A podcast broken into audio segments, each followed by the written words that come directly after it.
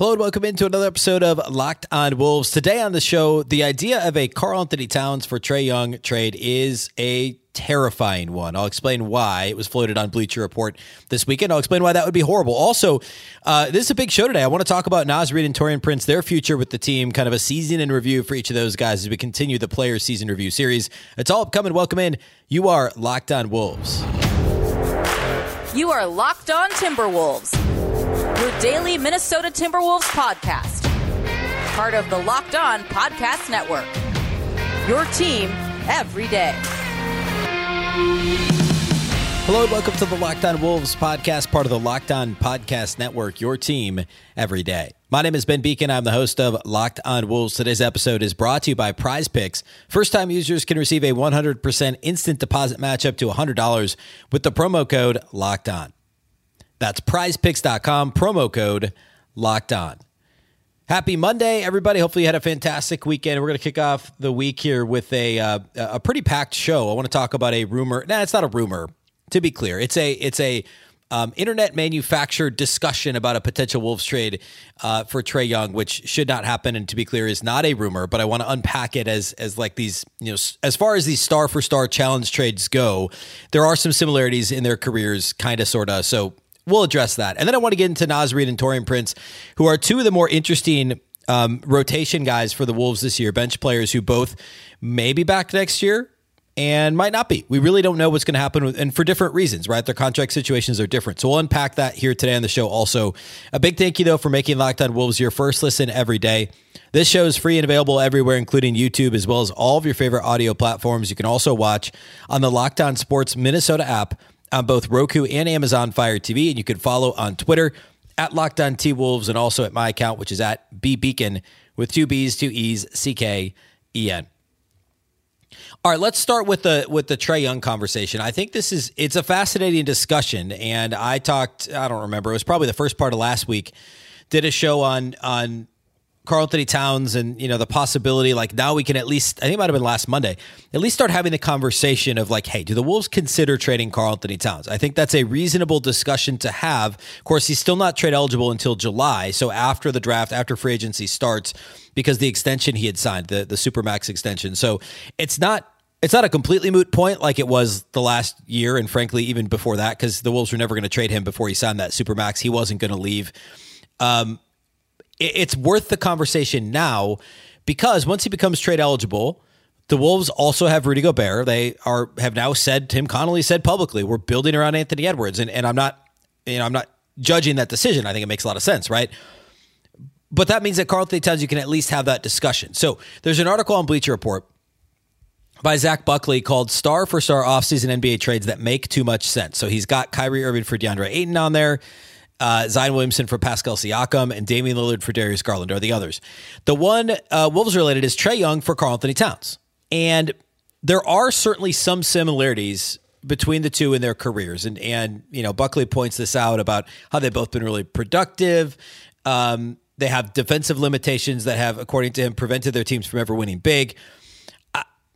That's not how I would frame this, right? Like there's similarities in that, yes, they're both offensive first players. They're both very unique scorers unlike really anything the league has seen. In that they're both, I mean, I think more Cat than Trae, but like they're both unique and they've both individually struggled in the playoffs. I don't know that it's because of their defensive limitations, at least not in the case of Karl Anthony Towns. Like Towns' Towns' defense is not the reason the Wolves have not won a playoff series with him on the team. Like that's absurd.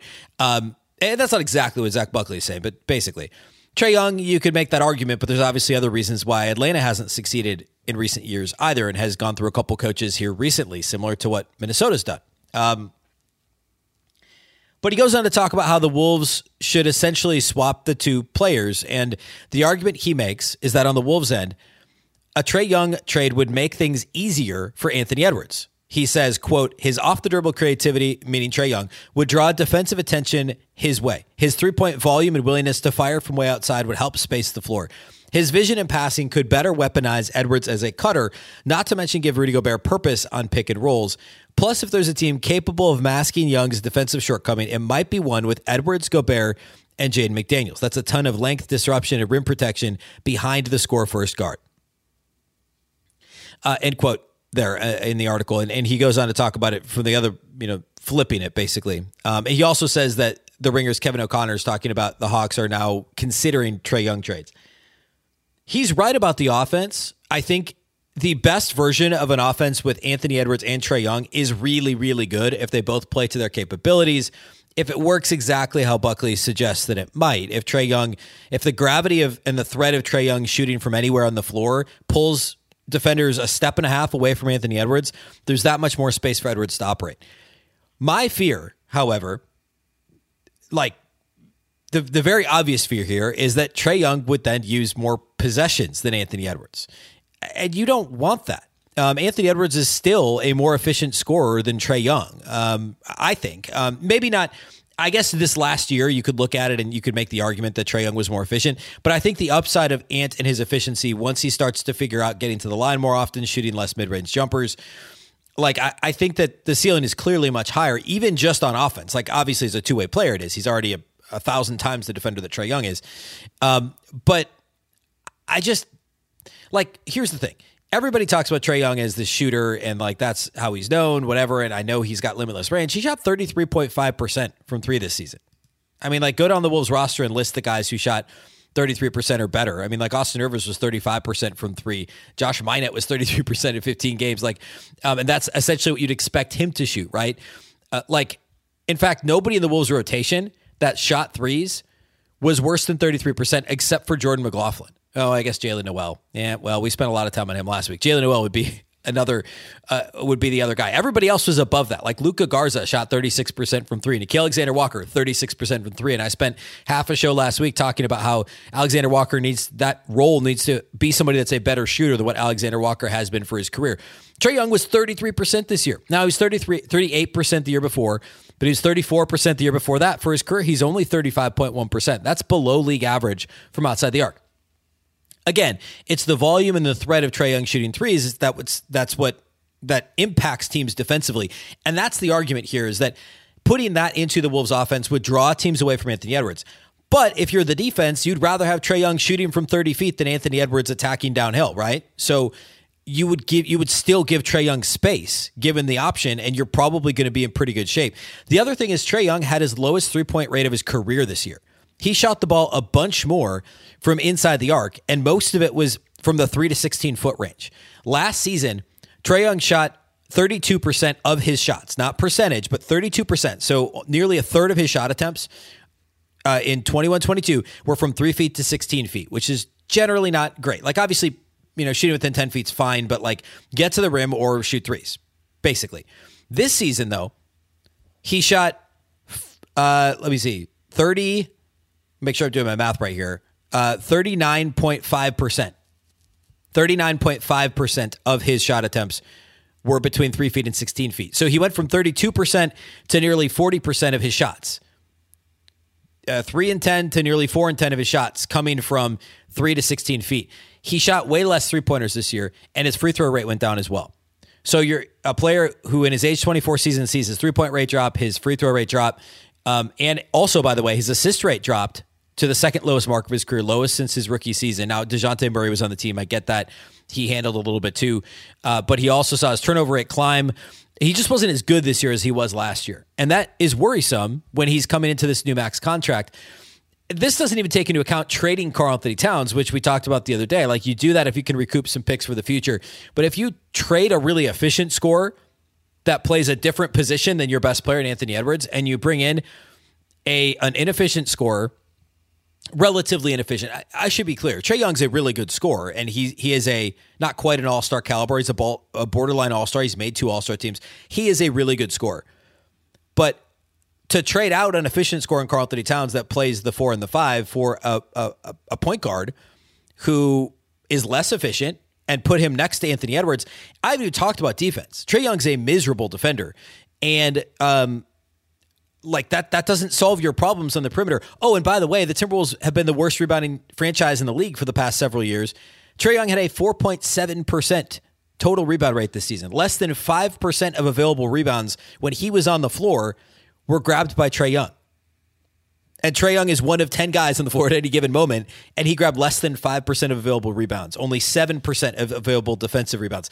That's really, really bad. And we've talked a lot about rebounding on the show to take out your second best rebounder in terms of minutes played, probably third or fourth best rebounder pound for pound in Towns, and bring in somebody who had a, a rebound rate lower than Jordan McLaughlin this year, lower than D'Angelo Russell, lower than Mike Conley, lower than Taurean Prince, go on up the list. Uh, that wouldn't make any sense. Um, so that worries me for a lot of reasons. There's obviously the contract he just signed to, and and you know he's been mostly durable for his NBA career, but like given his size and the lack of defense, how does he age in the next few years as he goes into this max deal? He's got four more years at 40 plus million here uh, on the deal that he signed last year. So, or I guess two years ago. Um, so anyway, I don't like the idea at all. Yes, the best the best possible version of a Trae Young Anthony Edwards offense is tantalizing, but it's not as good as the best possible version of an Anthony Edwards Karl Anthony Towns offense. And I get that Towns and Gobert play the same position. We talked about this a lot. That's a reality Chris Finch has to deal with. But I'd I'd rather put my money on stability and figuring that out than trading an efficient score in Karl Anthony Towns for a no defense, less efficient score in Trae Young and try and figure out a Trae Young Anthony Edwards backcourt. That or uh, backcourt, yeah, that wouldn't make any sense. Um, so that is my opinion on that. I don't think that's a real rumor. We'll hear much this offseason, but now that Bleacher Report has it out there, who knows? We may hear about it more. Just know that's where I stand. All right, let's talk Naz Reid. Let's talk Taurean Prince and what their potential, potentially what their respective futures are with the team. We'll do that here next. Today's episode of Locked Wolves is brought to us by our friends at Prize Picks. Every day of the NBA playoffs and into the finals, Prize Picks one Prize Picks user will win a chance at becoming a millionaire. One entry placed after 8 a.m. Eastern Time, that's 7 p.m. Excuse me, 7 a.m. Central, will be randomly selected each day of the playoffs and the finals. Whoever placed that entry will be given a six pick flex with the following payouts. Six correct picks gets $1 million. Five correct picks gets 80 grand. Four correct picks gets $16,000. Full details can be found at prizepicks.com slash million. You must opt in at this link to be eligible for the million dollar entry. Once you opt in, all you have to do is play the game like normal, and you could be the lucky winner. If you've never played before, it's really easy to play prize picks. You just pick two to six players. If they'll score more or less than their prize picks projection, you can win up to 25 times your money on any entry. You're not competing against other people, just you versus the projections available. You can make your picks in less than 60 seconds. Download the Prize Picks app or go to prizepicks.com to sign up and play daily fantasy sports. First time users can receive a 100% instant deposit match up to $100 with the promo code locked on.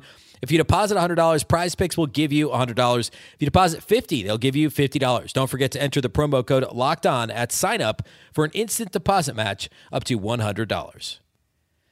A big thank you once again for making Locked On Wolves your first listen every day, every dayers. Tomorrow on the show, we are going to continue the player review series. We'll do Mike Conley on Tuesday. So tune in for that. We're going through the whole roster. We'll do a player each day this week. And into the first part of next week is when we'll get to the Timberwolves superstar players. So uh, make sure to tune in again every day, Monday through Friday. All right.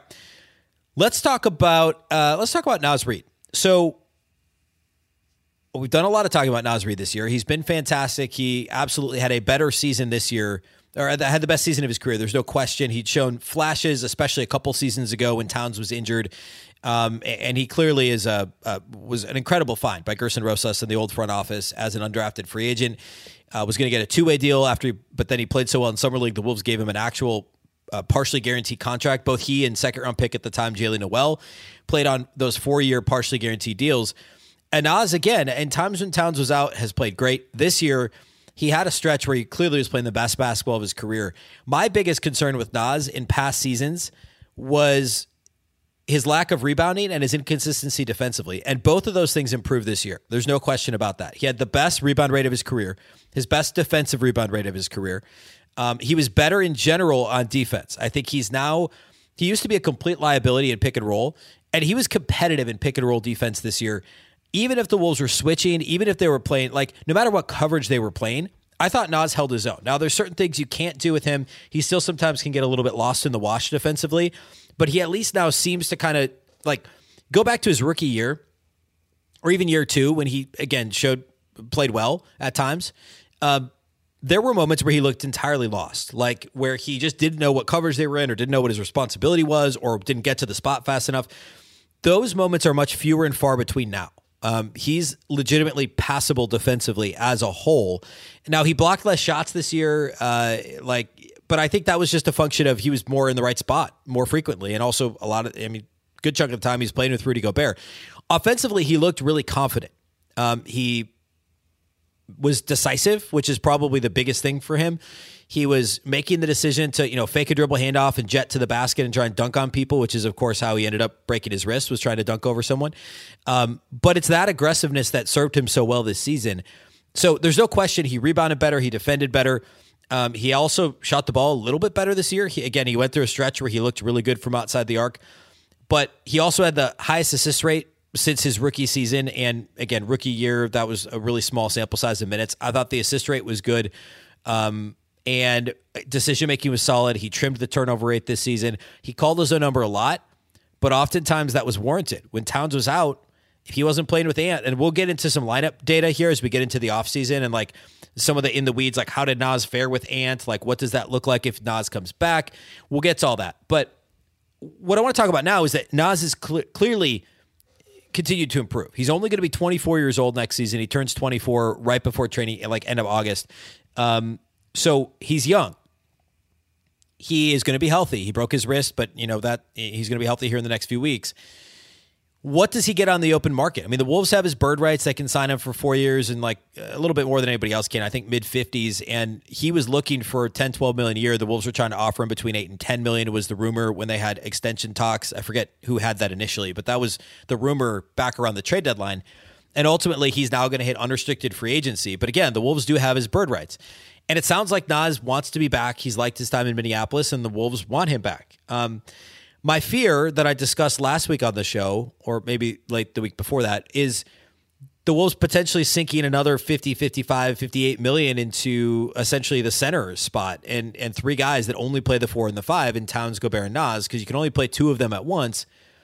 Um, and I don't know that Naz is like he's not a roster changing type player. Now, if you let him walk, we saw how bad the Wolves front court hurt when he missed the last few weeks of the season, including the playoffs. He's an important player, and if Naz leaves, you got to backfill that spot. Can it be Nate Knight, who is under contract on a partially guaranteed de- deal next year? Maybe. I like Nate Knight a lot. Um, there's some things he does every bit as good as Naz, but he doesn't add that dynamic ability to your offense. I think he's more of a well-rounded, better suited for that fourth big spot. And I honestly thought I talked about this the other day. I thought he should have played more than Luka Garza this year. I like Nate Knight a lot. I don't think he can I think his ceiling isn't quite as high as a Naz Reid ceiling because Naz does so many things like his handle, his passing, his athleticism in general. Uh, what he's become with the ball in his hands as a passer and a frankly putting the ball on the floor and driving to the basket as a rebounder he's now you know i would have said nate knight was pound for pound a much better rebounder headed into this year knight regressed on the glass Naz improved like you could argue Naz has the edge there too so i think it's important the wolves make an effort to bring him back but at what cost um, are you going to pay him twelve million a year to sit behind Rudy Gobert and Karl-Anthony Towns and play? What's he going to play? Eighteen minutes a game. But he played this year eighteen minutes a game, and Towns missed, you know, however many games he missed, fifty plus games. So like he's not going to play more than twenty a game probably. So how much money do you sink into that? And if you don't, who are you acquiring to fill that spot? Who are you picking up with the mid-level exception to to to fill your third big spot? So it's a big question mark. I want Naz back. I would not pay him twelve million a year, um, but I think you do what you can to bring him back, what for whatever that looks like. I do think at times this year, and this is a bit of a straw man, but like there, there just was the sentiment that Naz was like the second coming, and like I think we maybe got uh, Wolves fans got a little bit out in front of their skis on how good Naz was. Naz is a really nice player. I think if he goes somewhere to get paid as a starter, some of those weaknesses that he has will be exposed. Like, I mean, we think of him as this three point shooter. He's 34% career from three. He's never shot better than 35.1% in a season. Um, he's a below league average three point shooter, which is, you know, for a guy that's going to play center, yeah, that, that matters that he can space the floor. Uh, the rebounding, is it real? Will he do it consistently after the season? The defensive stuff, has he really turned a corner there? Um, to be clear, I, am not I'm not trying to you know like put down Naz at all. I love him back on the team. I just think we need to be careful. Uh, and and I think his best role is as a third big. It just he might be able to find more minutes and more dollars somewhere else. I hope he's back in Minnesota. I really do because again, that's a big roster or a big hole on the roster for the Wolves to have to try and backfill if he does leave. Okay, let's finish uh, the show here today by talking Taurean Prince. Taurean has a bit of a question mark with his contract for next year. Will he be back? Will he not? Will the Wolves try and maybe extend him? Could they trade him? Uh, we'll talk about all that and generally how he played this season as well here coming up next. All right, uh, Taurean Prince this season for the Wolves. So, well, actually, let's back up. Last offseason, he signed a two-year deal with the Wolves for fourteen point five five million, and the second year was actually non not guaranteed. So, seven point one million last year. This next season becomes guaranteed on June twenty eighth. So, right after the draft, um, the Wolves could opt to waive him or trade him and then have him be waived on draft night and you know, no harm, no foul. He's just off the roster. There's no cap hit, obviously, or anything like that. Like he's just a free agent. Or they could keep him, and it becomes guaranteed for seven point four five, so just a hair under seven point five million on June twenty eighth this season. I think, I think it's pretty likely um, that the Wolves pick up. It's not technically an option that they don't waive him. That they allow the contract to become guaranteed on June twenty eighth because the best case for Taurean Prince, he's worth more than 7.4, 7.5 million. This was not a great year for Taurean. I, I, thought there were some things he struggled with. He did shoot the ball a little bit better this year than last year, but only by about a half a percentage point. Um, defensively, I thought he struggled, and I don't know if he's actually lost a step. I mean, he's uh, he just turned 29 in March, so I don't know if he's starting to slow down a bit. Um, he obviously had the illness right around the All Star break and some per- or illness, I think maybe before that personal issues right after the All Star break, missed a handful of games. Um, he ended up only playing in 54 because he had some nagging injuries as well. So perhaps the illness, injury, personal stuff, that all played into it, and maybe he deserves the benefit of a doubt there. Um, but he wasn't as good this season as he was last year. Uh, the other thing, the other area that he really struggled in was rebounding. This was a career worst rebounding year for Taurean Prince by percentage on both ends of the floor, offensively and defensively. He saw his rebound rate sink to a career low. So his total rebound rate was just 6.2%, which sounds like it's not a big deal when his career rate's 8.4. But it matters when the rest of your team doesn't rebound the basketball either, you're relying on Rudy Gobert to grab all the rebounds. Um, and you miss 52 games from Towns. And Ant is your only other guy consistent. You know, Jaden McDaniels isn't grabbing rebounds. D'Lo isn't grabbing rebounds the first part of the year. Your backups, your your wings, Nowell, McLaughlin, those guys aren't rebounding. Um, they need a little more out of Prince on the glass. They need a little more from him defensively. Oftentimes, he was kind of the next line of defense. If McDaniels was in foul trouble or missed a game uh, before Nickeil Alexander Walker uh, was around, Prince would guard those bigger wings. And now, if the Wolves believe Alexander Walker can do most of what Prince can do for a little bit less money, and you know, fresher legs, younger, all that stuff, there's a chance they back they they take they let Prince go and they try and replace that role with Alexander Walker. Now he's more of a two that can play the three than a three that can play the four like Prince. So you'd still need to add some size to the team, which is why I think there's a chance. We talked about Josh Minott last week. Perhaps, perhaps the Wolves uh, plug Minott into the end of the rotation. They bring back Alexander Walker and they let Prince go. And you try and take, you know, kind of split those Prince minutes with maybe it's eight to 10 minutes of Minott and his energy, rebounding, shot blocking ability, athleticism and then you bump up Alexander Walker's minutes and you hope he he becomes more consistent from outside the arc and also is consistent defensively and you can kind of paper over those Prince minutes with the upside of Minott, save those dollars elsewhere, you know, find a big to backfill for Naz or save some money to bring back Naz or make a trade. I, I think that's what I would look to do because I think a combination of Minott and Alexander can cover a lot of what Taurean Prince did this season for the Wolves. But again, I won't be upset if they bring him back because age 29, 7.5 million, as long as he can shoot 38, 39% from three again, um, that's not a that's not a bad number, right? Like that's not a bad deal. I just think this is an area they could look to improve on the glass, consistent consistency on defense. Um, now, Alexander Walker and Josh Minott are both worse shooters than Taurean Prince, so you got to find your shooting somewhere else then. Um, and perhaps that's the backup point guard spot if you move on from McLaughlin, or perhaps it's uh, if you find a, a, stretch big to take the Naz minutes, and obviously you'll have Towns that's healthy, which is going to help your spacing. Um, that would be the biggest concern is how do you backfill with shooting if you're then giving more minutes to Alexander Walker or Minott. I do think there's some upside for both those guys to be good three point shooters, but we haven't seen it yet at the NBA level from either of them with any consistency. So uh, there are some question marks there. There's also the possibility the Wolves pick up the option and then trade him later in the offseason. Um, I don't think there's any reason why they couldn't do that. If something crops up uh, as we get into late summer, early fall, that's always a possibility too. Um, because again, the idea of Taurean Prince, a, a, veteran three and D guy that can play the three or the four, that can also initiate a little off the bench, that can knock down an open three, can guard multiple positions add some toughness, be a good locker room guy. Prince does all of those things. And so I absolutely will not be upset if he's back. It is just one of the few spots where the Wolves didn't quite get what they were expecting this year and they potentially could upgrade. Um, and that's why I bring that up. So again, the date to watch for for Taurean Prince is June 28th, which I think is a couple days after the NBA draft. Um, so I, I think I think the Wolves could trade him before the draft uh, or on draft night, I guess, and then whatever team they trade him to could then choose to let his salary or to, to not guarantee his contract for next year, or they could keep him. So he's also a potential trade night, uh, or excuse me, draft night trade chip. I don't think he's worth a first round pick. I mean, we've talked about this before, but like going back a few years, like now this is many, many years, but the Wolves got Chase Budinger for a first round pick. They got Martell Webster for a first round pick. Like those mid late first rounders, it's possible. Like things are valued differently now. Um, and I, I really should, I guess, look at the last couple years and see how that's kind of shaken out. If we've seen very many one for one, you know, veteran player for a pick type trades. Um, but the Wolves could use a little bit of, as weird as this sounds, uh, youth injection and also like first round picks, right? They don't really have any moving forward at all. Um, so that's always a possibility too. If there's teams that have multiple picks that are looking to trade them, but then again, like for instance, a team like say the Thunder, without looking at what picks they have exactly, they don't have a use for Taurean Prince yet. Well, maybe they would this year actually. Now that I say that, um, because the Thunder were a play-in team, right? The Thunder are they may be adding some veterans here in the next couple of years if they think that they've got their stars in SGA and Chet and Chet Holmgren and whoever else they've got going on down there um, you know, there could be some of those opportunities that Prince could be an option to trade either before or after the contract is guaranteed.